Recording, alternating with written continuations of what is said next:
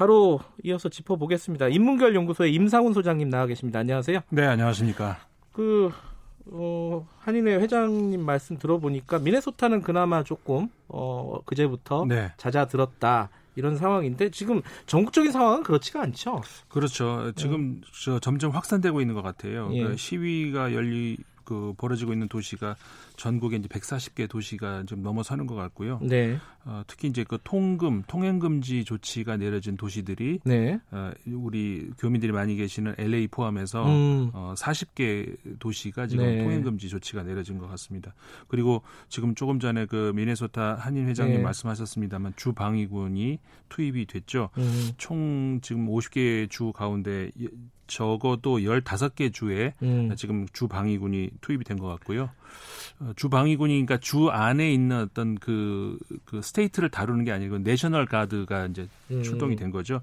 어, 그러면서 이제 어, 점점 특히 사망자가 어, 이미 발생을 했죠. 네. 어, 지금 사망자가 8명 발생했다는 이제 보고까지 네. 들어왔고 어, 이렇게 되면 충돌 양상은 글쎄요, 좀 우려스럽습니다만 아직은 좀 더 확산되는 음. 분위기인 것 같습니다. 근데 이게 뉴스에서 보니까 이런 막 통행 금지 이런 게 전국적인 단위로 있, 었던게 네. 1968년 마틴 루터 킹 목사 예. 어, 암살 그때 이후로 처음이라고 하는데 예. 사실 그간에도 사실 흑인 인종차별과 관련된 여러 가지 시위라든가 폭동이라든가 있었잖아요. 네, 많이 있었죠. 그거보다 요번 게 좀 심각한가요? 상황이? 이게 이 상황 자체가 심각하다기보다 예. 누적된 것이 폭발됐다 이게 맞는 것 같습니다. 어떤 게 누적이 됐다는 말씀? 그러니까 지금까지 그 흑인의 차별 이거는 뭐 우리가 뭐 하루 이틀 얘기가 아니죠. 음. 어, 미국의 역사하고 같이 있는 건데 네.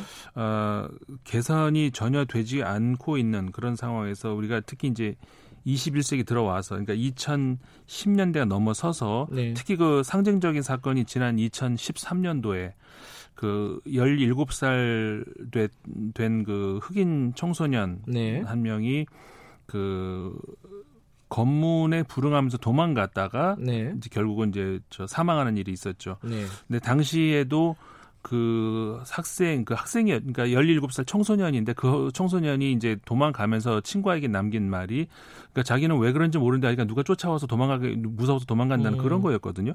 어 그러는데 거기서 어쨌든 간에 그 결국은 그리고 정식 경찰도 아니고 어떻게 보면은 자치 치안대라고 할까요? 네. 어그 사람에 의해서 결국은 이렇게 된 근데 결국은 이 사람은 훈방도 됐어요. 결국은 가해자가요? 네, 가해자가 음. 이렇게 되면서 이제 그 폭발이 된 거죠. 음. 그러면서 그 미국에서 그 흑인 운동이 이제 그때부터 이제 시작된 것이 이제 저 SNS라든가 등으로 해서 해시태그 네. 달리는 네, 네. 이렇게 좀 Black Lives Matter 이 말이 해시태그로 이렇게 달리면서 그 흑인 어, 인권 운동의 상징이 됐어요. 그러니까 음. 흑인들의 생명도 소중하다.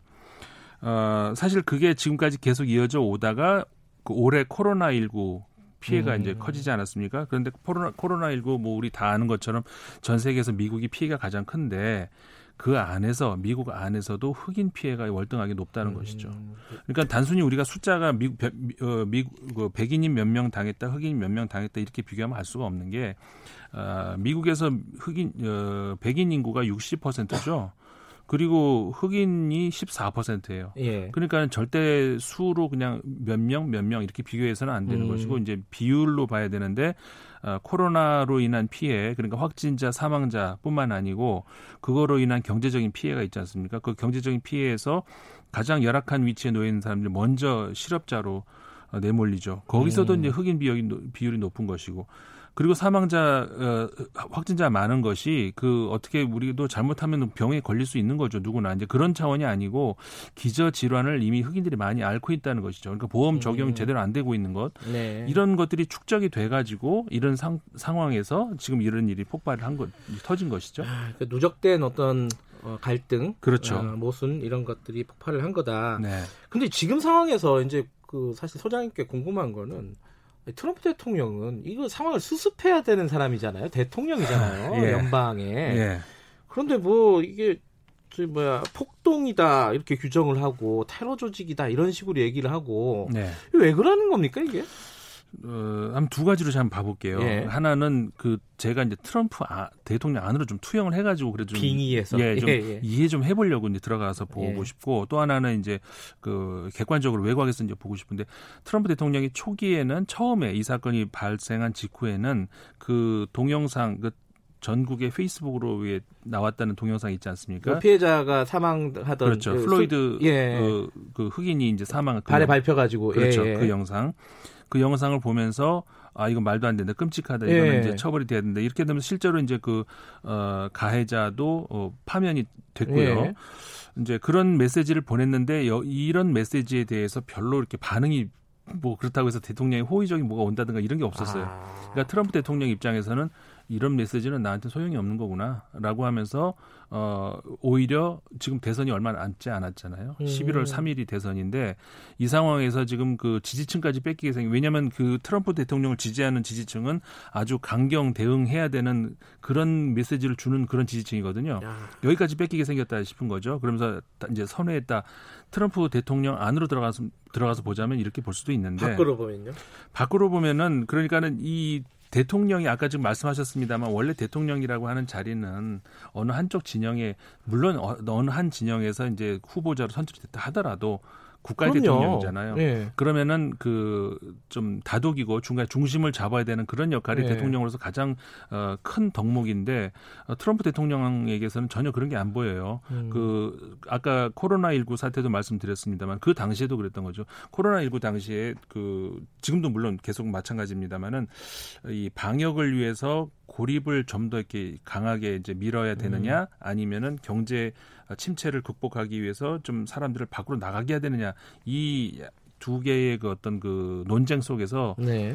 좀 양쪽 목소리를 들어주는 이런 스탠스를 취해야 되는데 트럼프 대통령 한쪽 어 그러니까 경제를 위해서 사람들이 네. 밖으로 나가 이쪽으로 사람들을 오히려 시위를 북돋는단 말이에요. 네. 지금도 똑같다는 것이죠. 음. 그리고 아까 말씀하신 것처럼 그 극좌로 몰고 그러니까 이 시위대를 극좌로 몰고 이런 모습들이 결국은 그 한쪽 자기가 자기에게 지지를 해줄 수 있는 그런 쪽의 그 입맛에 맞는 목소리를 계속 해가지고 음. 결국 그 지지층은 잃지 않겠다라고 하는 결국 그 정치 뭐 꾼이라고밖에 할 수가 없는 것이죠. 대통령의 발상이라고는 볼 수가 없습니다. 그러니까 표계산으로 한다는 그렇죠. 건데 그런데 네. 실제로 그게 트럼프 대통령의 생각대로 표계산대로 여론이 움직이고 있습니까? 여론의 분위기는 어때요, 미국 내? 그 좋지 않아요. 트럼프 대통령에게 지금 아. 불리할 수밖에 없다는 건데 왜 그러냐면요. 네. 그 지난 그 2016년 대선하고 이제 비교를 해보자는 것이죠. 네. 2016년 대선 때 어, 흑인이 트럼프 대통령을 지지하는 비율이 8%밖에 안 됐습니다. 음흠. 그러니까는 이쪽 트럼프 진영의 계산은 네. 이 8%에서 조금만 더 높이면 이건 완전 승산이 있다. 그러면서 공을 많이 들여왔거든요. 음흠. 근데 지금 이번 사건을 인해 가지고 완전히 그 흑인 표는 이제 뭐 날라갔다라고 봐야 되겠죠. 음. 그러면은 지지 원래 이제 확고한 지지층 2층을 이제 그러면 그 소위 말해서 집토끼를 우리가 이제 지켜야 된다 네. 이렇게 볼 수가 있는데 어 예를 들어서 이제 플로리다주 같은 경우가 이제 굉장히 경합주 아닙니까? 네. 그러면서 여기서 누가 이기느냐가 이제 굉장히 승부의 어떤 그 승부처가 되는 그런 곳인데 어 이곳의 최근 여론조사를 봐도 트럼프 대통령에게 결코 불리하, 음. 유리하지가 않아요. 네. 특히 그 트럼프 대통령의 상대라고 할 수 있는 뭐 조 바이든 후보 예. 같은 경우에 둘 이제 사실 두 분 다 나이가 많잖아요. 그런데 조 바이든 후보 아직은 뭐 예비 후보죠. 그러니까 네. 정식 후보는 아니지만 조 바이든 후보를 향해서 나이가 들었다, 좀 이렇게 뭐 늙은이 이런 표현들을 자꾸 했어요. 본인도 젊지는 않으신데 이게 그 상대방을 어떤 그 위험하다 뭐 예. 안정적이지 않다 이런 저 어떤 그 이미지를 주는 것보다 이 나이든 이 유권자들을 향해서 기분 나쁘다. 예. 특히 플로리다의 그 65세 이상의 그 반응이 그런 게 굉장히 많이 나왔어요. 음. 그리고 과거에 이제 러스트벨트 그다음에 팜벨트라고 해가지고 트럼프 전 그 지지층 가운데 예. 좀 일자리를 많이 뺏긴 그 공업지대 그다음에 농업지대. 근데 농업지대도 이번에 그 최근에 그 중국과의 무역 전쟁으로 음. 인해 가지고 중국이 미국의 농산물을 수출 수입을 많이 안 했잖아요. 예. 이렇게 되면서 이거는 우리한테 이로운 게 아니지 않느냐라고 예. 하면서 이제 많이 그 표를 뺏기고 있거든요. 결코 지금 트럼프 대통령에게는 좋은 상황이 아닙니다. 음, 자기 발등을 찍는 표 계산일 수도 있었겠다라는 그렇죠. 생각은 드네요. 네. 요즘처럼 미국이 안 부러울 때는 없었던 것 같습니다. 자, 오늘 여기까지 듣죠. 고맙습니다. 예, 고맙습니다. 인문결 연구소 임상훈 소장이었습니다. 김경래 최강 시사 듣고 계신 지금 시각은 8시 47분 향해 가고 있습니다.